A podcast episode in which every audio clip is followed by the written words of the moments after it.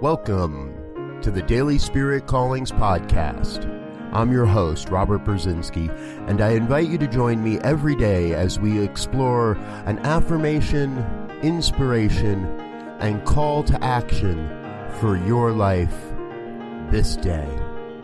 And here is your daily spirit calling for February 24th, 2018. In this moment, I recognize God working through and as every aspect of my life.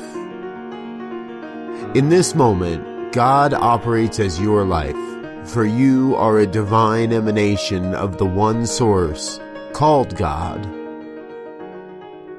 Today, you are called to step into this day and every day as an expression of the one source, one power, and one presence that animates as the entire universe. Thank you for listening to Daily Spirit Callings. If you found value in this program, please share it with your friends. Learn more about Spirit Evolving Ministries at spiritevolving.com. Until next time, peace and blessings. Go forth and prosper.